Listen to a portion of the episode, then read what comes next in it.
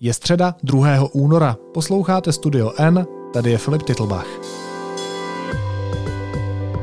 Dnes o tom, proč se vládní koalice bojí istambulské úmluvy.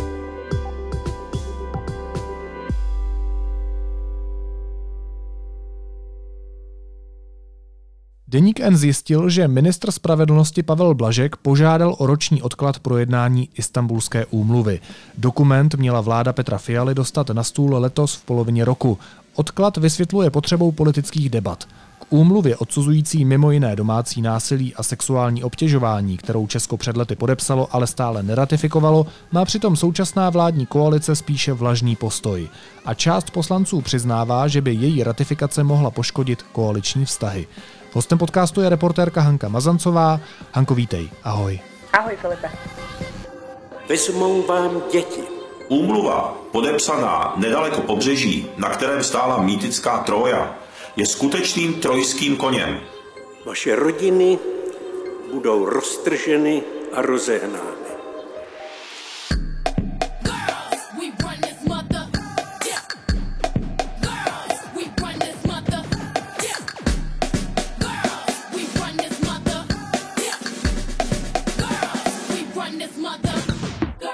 Řekni mi na úvod, co je to Istanbulská úmluva? O čem se tady teď budeme celou dobu bavit? Istanbulská úmluva, uh, Istanbulská úmluva je mezinárodní smlouva. Je to mezinárodní dokument, který um, možná na začátek je dobrý říct, jak se vlastně jmenuje, jmenuje přesně. Je to úmluva Rady Evropy o prevenci a boji proti násilí na ženách a domácímu násilí. Je to jedna jako z několika, jedna z mnoha lidskoprávních smluv Rady Evropy, a uh, ona se vlastně zaměřuje nejen tedy na, na potírání tohoto násilí, ale uh, zejména taky na prevenci.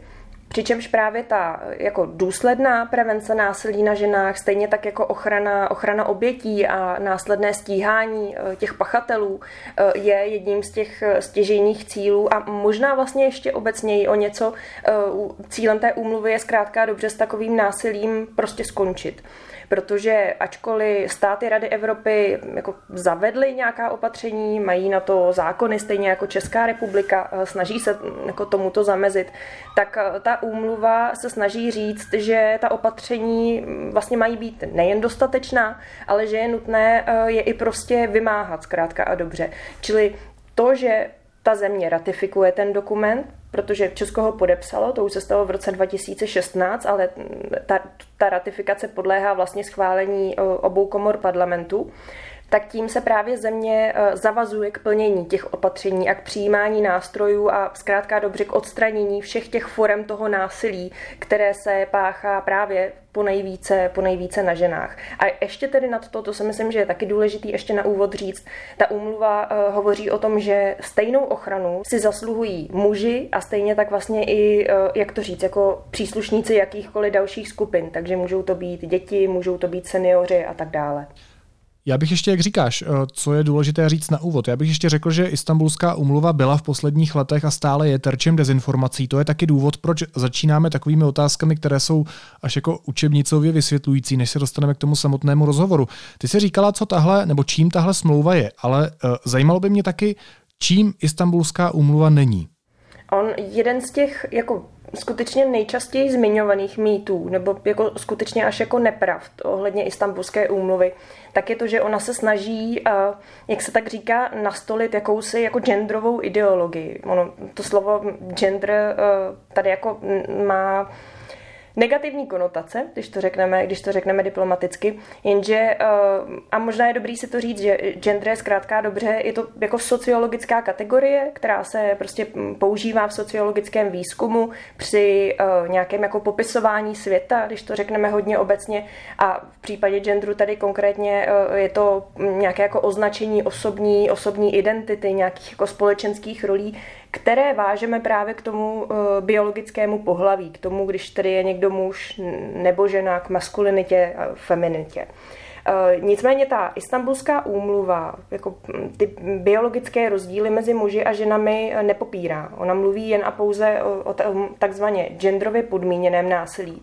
A to je právě z důvodu toho, že mm, naše společnost vlastně ženám přisuzuje jakési jako slabší postavení nebo, nebo podřadnější postavení Mluvíme o tom, jak má takzvaně správná žena vypadat, jak se má, jak se má chovat, eh, což jsou právě ty stereotypní představy, které my vážeme eh, na ženy a které právě následně potom vedou k tomu, že, že ženy nejčastěji, jakkoliv ne ve 100%, ale nejčastěji jsou eh, právě předmětem toho, toho násilí, o kterém se tady bavíme.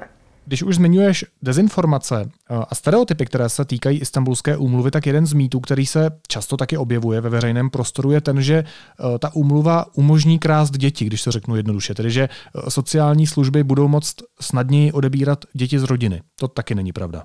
Ano, to taky není pravda, že umluva umožní krást děti, děti z rodiny. Mimochodem tady je vlastně krásně vidět, jak je velice těžký, jak je složitý bojovat proti, proti dezinformacím, protože uh, nevím, jestli skutečně těm zarytým odpůrcům uh, by stačil jako ten argument, že jako tohle prostě v té úmluvě není. O tom ona vůbec jako nemluví, je, není to prostě pravda uh, o odebrání dítěte, tak jak je tomu dosud uh, v Česku, tak bude prostě i nadále rozhodovat soud. Ona, ta úmluva vůbec jako do rodinného života, ona jako do něj nezasahuje, nemluví ani o tom, jak má, jak má rodina vypadat, případně jak ji, jak ji definujeme, což uh, k tomu se váže i přesně to, když se, když se zmiňuje, že pokud by Česko tedy úmluvu ratifikovalo, tak by vlastně jsme už nemohli nadále používat uh, slova jako maminka, tatínek, ale museli bychom pracovat s těmi pojmy rodič jedna a rodič dva. Zkrátka dobře, to jako není pravda.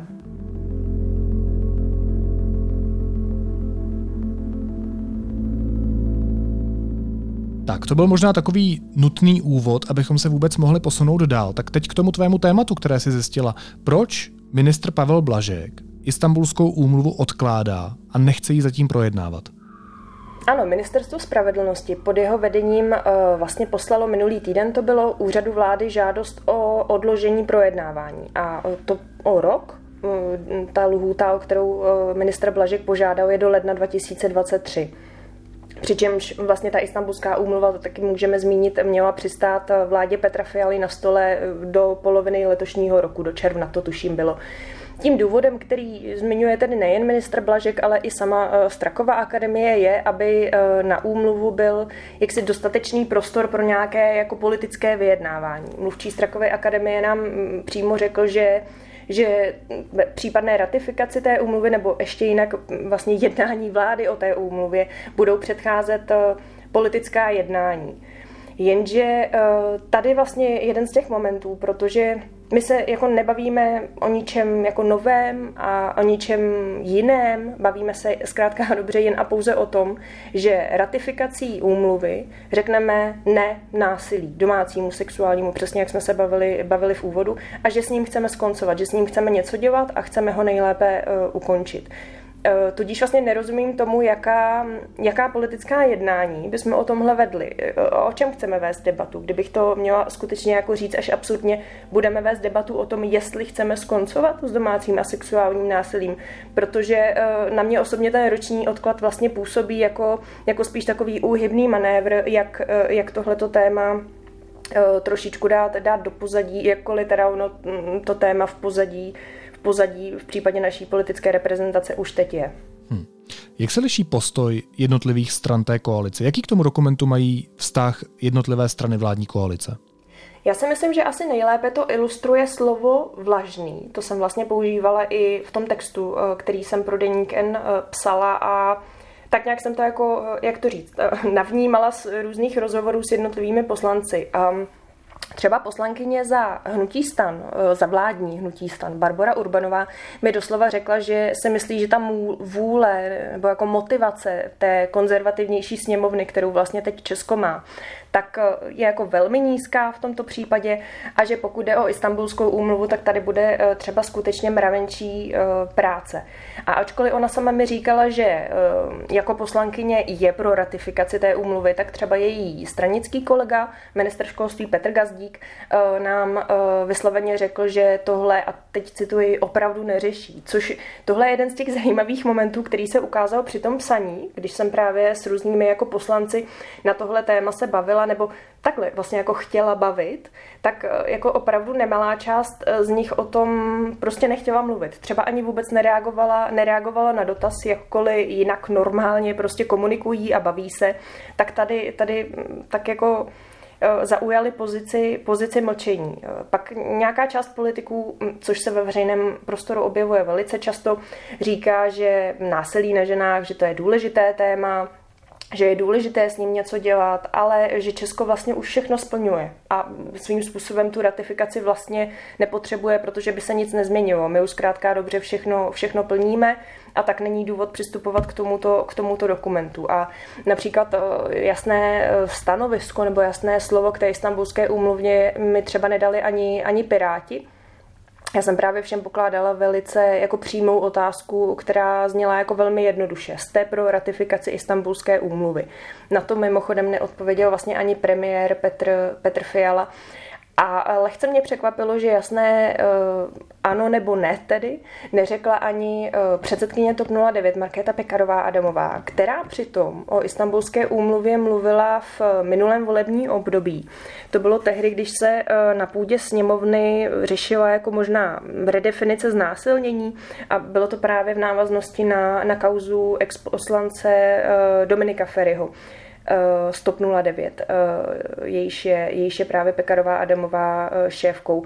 A mimochodem ještě teda k TOP 09 její poslanec Michal Zuna totiž minulý týden představil jakousi iniciativu, vytvořil pracovní skupinu a řekl, že chce právě legislativu ohledně násilí na ženách a dětech zpřísnit a že vytváří pracovní skupinu, která má přichystat nějaké návrhy, které by měly tedy do letošního podzimu přistát na ministerstvu spravedlnosti. Ale eh, když jsem se ho zeptala přímo na Istanbulskou úmluvu, tak vlastně na to taky, taky jako nechtěl odpovídat a řekl, že, že to se zkrátka dobře musí ještě politicky vyjednat. Jak si to vysvětluješ, že se s tebou nechtěli bavit ani o tom, proč se o tom nechtějí bavit ani mezi sebou? Kde, kde je problém? Není to o tom, že by se o tu istambulskou úmluvu koalice prostě mohla rozbít? Mm, já si myslím, že tohle mm, riziko jako určitě existuje. Minimálně s ním právě pracují uh, ti jednotliví poslanci, nebo mm, zmiňují ho v těch, v těch rozhovorech, když o tomhle tématu přemýšlí, nebo mají ho nějakým způsobem vysvětlit, ať už tedy na záznam nebo mimo záznam. Oni to uh, přirovnávají vlastně k návrhu manželství pro všechny, které jako v parlamentu vlastně taky nemá vysokou podporu, ačkoliv třeba mezi občany je tomu právě, právě naopak. A i v případě té istambulské úmluvy mi říkali, že uh, zejména jaksi konzervativním stranám ve vládě, konzervativním stranám vládní koalice, tu téma zkrátka dobře vadí a oni se ho snaží odsouvat tak, aby vlastně jako ideálně, ideálně nebylo. Nehledě na to, že v těch rozhovorech zaznívá i to, že nejen, že by vlastně na tomhle tématu mohla koalice jako narazit nějakým způsobem, ale že by se přesně mohla i, i rozbít. Mm. Mimo jiné, když jsem mluvila o tomhle s poslancem eh, KDU ČSL Hayato Okamurou, tak eh, On mi vlastně řekl, že eh, je proti jakémukoliv násilí mezi, mezi lidmi, a že se proti němu snaží bojovat, vystupuje například i na nějakých jako demonstracích a tak podobně, ale že eh, se současně vlastně snaží přispět k tomu, aby, eh, aby vydržela ta vládní pěti koalice, čímž si myslím, že tak jako vlastně mezi, mezi řádky popsal přesně, přesně ten problém toho, že konzervativní strany ve vládě se toho tématu prostě bojí. Z jakého důvodu, proč to vadí tomu konzervativnějšímu křídlu? Není náhodou konzervativní hodnotou svoboda a lidská důstojnost? Je to tak. Já si vlastně myslím, že tohleto téma, jsme, téma Istanbulské úmluvy jsme v Česku uh, vlastně nechali tak jako v rukách těch, těch odpůrců, kteří právě, jak jsme říkali na začátku, vlastně pracují velice často s argumenty, uh, které jako buď jsou takové jako spíš manipulativní, anebo jsou fakt až jako nepravdivé. A uh, myslím si, že nám, kdybych to měla říct lidově trošku, nebo politické reprezentaci, uh, abych byla konkrétnější, uh, tak, trochu, um, tak trochu ujel vlak a že uh, tím, že to téma vlastně nikdo jako veřejnosti nevysvětloval, nevysvětloval, co to znamená, uh, co to zavádí v praxi, že to vlastně neznamená vůbec jako nějaké radikální změny, možná skoro vůbec žádné, že je to spíš jako jenom symbolické přihlášení se k nějakým hodnotám, tak tím, že se tomu nikdo, nikdo nevěnoval um, a, a to téma prostě si žilo um, životem spíš na takové té, řekněme, jako temnější straně, tak teď se toho zkrátka dobře politici bojí proto, protože um, ne, neví, co s tím, no. Prostě, prostě propásli tu šanci možná, kterou, kterou na to vysvětlování měli a teď se jako čistě pragmaticky bojí o to, že by ratifikací například uh, mohli ztratit uh, voliče, takzvaně politické body. No, ty si říkala, že původně měla vláda dokument dostat do června letošního roku, ale že Pavel Blažiky odkládá o rok. Tak by mě zajímalo, proč o rok? Co se má do té doby změnit? To bych vlastně taky velice ráda věděla. Um, jak jsem říkala, ono to není jako nic nového. To není nic, co by uh, tady přistálo včera, co by jsme museli nastudovávat, museli bychom k tomu dělat nějaké analýzy nebo, nebo výklady, uh, něco, co by prostě měnilo naše, naše poměry já, když právě jako politici říkají, že, že všechno vlastně plníme, tak proč je třeba nějaká ratifikace, tak to přesně používám jako, jako opačně. Eh, proč je to takový problém? Když tedy všechno plníme, tak eh, přeci ten podpis, respektive ratifikace, ať jsme, ať jsme úplně přesní, tak by, tak by neměl být jako už tuplem žádný problém. Uh, mě to vlastně připomíná, kdyby jako někdo tvrdil, že všechno dodržujeme, pokud jde o úmluvu o dítěte, jako kdyby to znamenalo, že uh, z této úmluvy vlastně můžeme, můžeme vystoupit, protože my ji nepotřebujeme. My přece všechno jako plníme. Spíše si to není jako naopak, že bychom měli být uh, hrdí, že i v případě té istambulské úmluvy, o které se tady bavíme, už vlastně jako Česká republika patří k těm, k těm zemím nebo k těm možná jako až předním příčkám, které, eh, které většinu těch opatření doporučovaných eh, plní, takže ta ratifikace je opravdu jenom jakýmsi symbolickým krokem.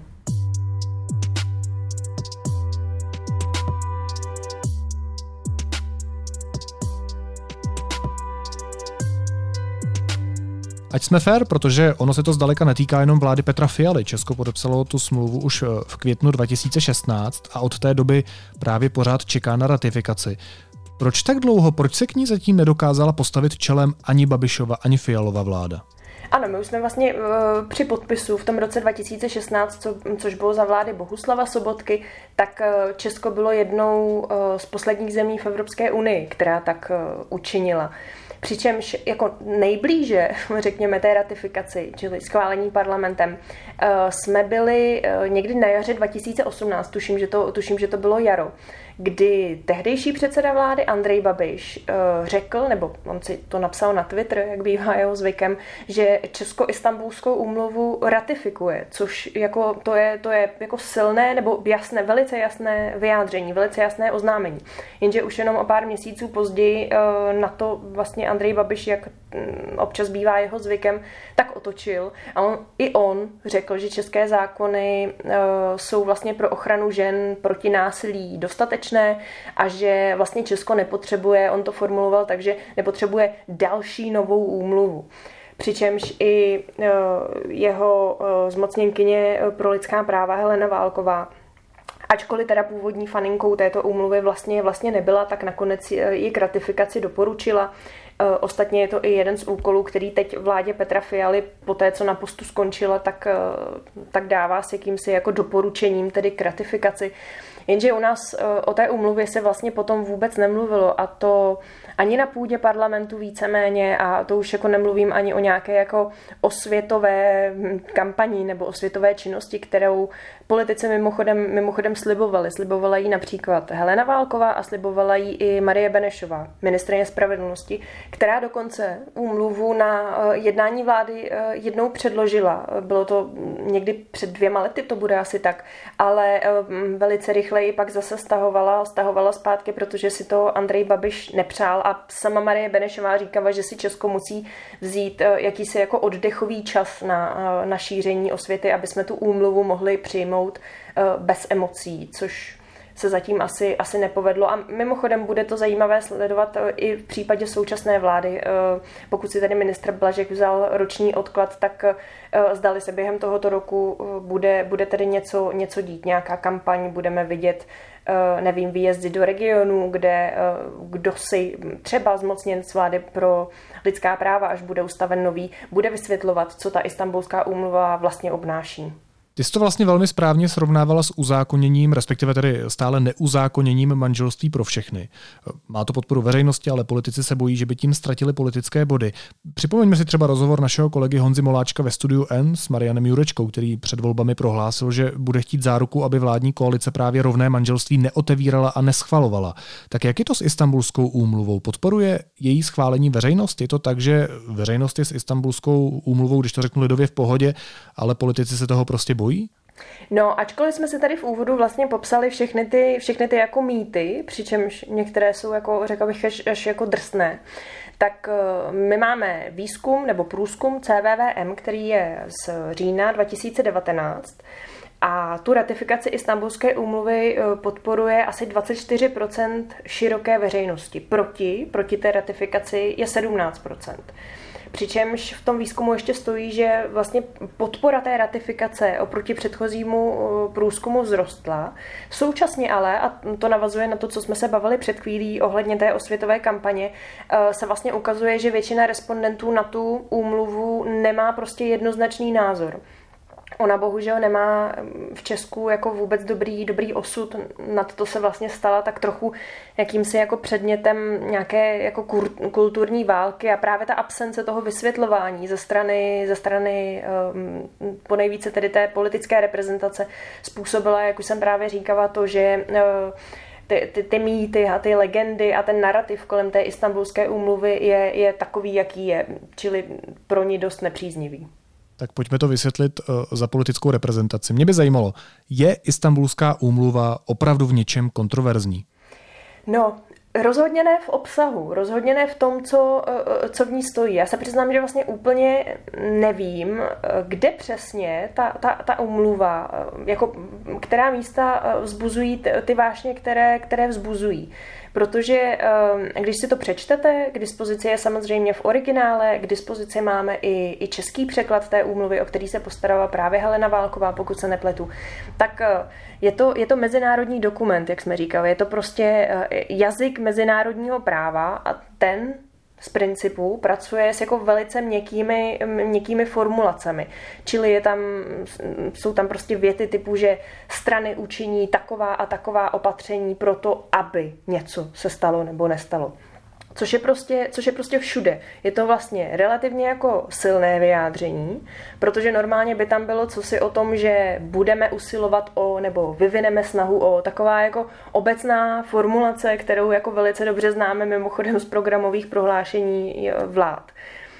I tak, ale ta úmluva vlastně ponechává eh, těm smluvním stranám jako obrovskou volnost v tom, jak ty jako jednotlivé závazky může ta konkrétní země naplňovat. Přičemž ty závazky jsou eh, a vracíme se k tomu, o čem jsme se taky bavili, jsou jako takové, na kterých se asi shodneme, aby, aby nedocházelo k vynuceným sňatkům, respektive aby vynucené sňatky eh, byly zrušitelné aby se fyzické a sexuální násilí trestalo adekvátně, aby například u svěření dítěte do péče se bralo eh, v potaz i to, že, že v té rodině prostě bylo pácháno nějaké násilí. A neříká se konkrétně jak, je to jen prostě požadavek eh, na nějaké jako zajištění bezpečnosti toho, toho dítěte.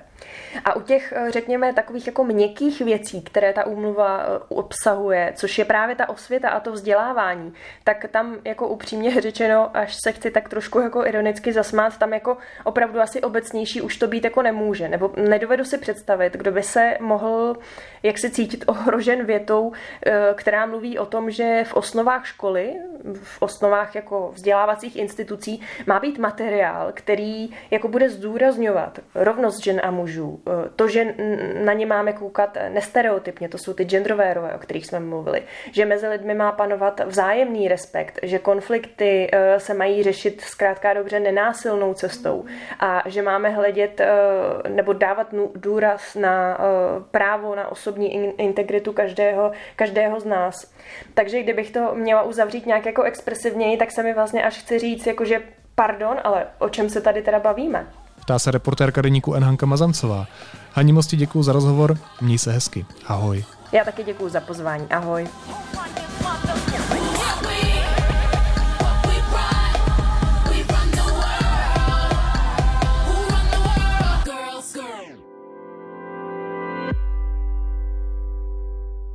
Pro všechny, kdo ještě nemají předplatné deníku N, nabízíme k vyzkoušení mimořádnou slevu 30%.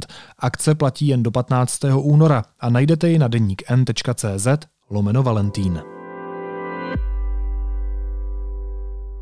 A teď už jsou na řadě zprávy, které by vás dneska neměly minout. Premiér Petr Fiala řekl, že vláda udělá vše pro přijetí novely pandemického zákona. Uvedl, že kabinet odmítá využívání nouzového stavu nebo lockdownů. Vladimír Putin poprvé veřejně vystoupil na tiskové konferenci kvůli Ukrajině. Západ podle něj, cituji, ignoroval klíčové obavy Ruska o bezpečnostní situaci. Dodal, že Rusko nevidělo adekvátní zvážení klíčových požadavků.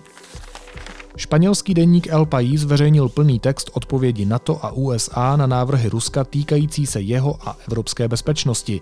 Požadavek Moskvy, aby se NATO nerozšířilo o Ukrajinu a další postsovětské republiky, byl odmítnut. Novým policejním prezidentem se od dubna stane Martin Vondrášek, dosavadní náměstek. Ministr vnitra Vít Rakušan to oznámil na tiskové konferenci. Vondrášek byl jediným kandidátem. A nový typ koronavirové varianty Omikron, označovaný BA2, nejspíš nespůsobuje vážnější průběh nemoci. Na tiskové konferenci to řekli zástupci Světové zdravotnické organizace. Subvarianta BA2 už převážela například v Dánsku, ve Švédsku nebo v Indii a objevila se také v Česku.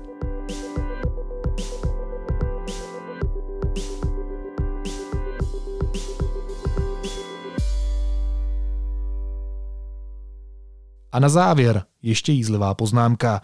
Antivaxerskými demonstracemi se začalo šířit heslo Sperma neočkovaných mužů bude nový bitcoin. Pozoruhodná představa, zvlášť ve chvíli, kdy bitcoin padá a přestává být o něj zájem. Ale počkejte, až ho piráti začnou těžit v poslaneckých bytech. Naslyšenou zítra.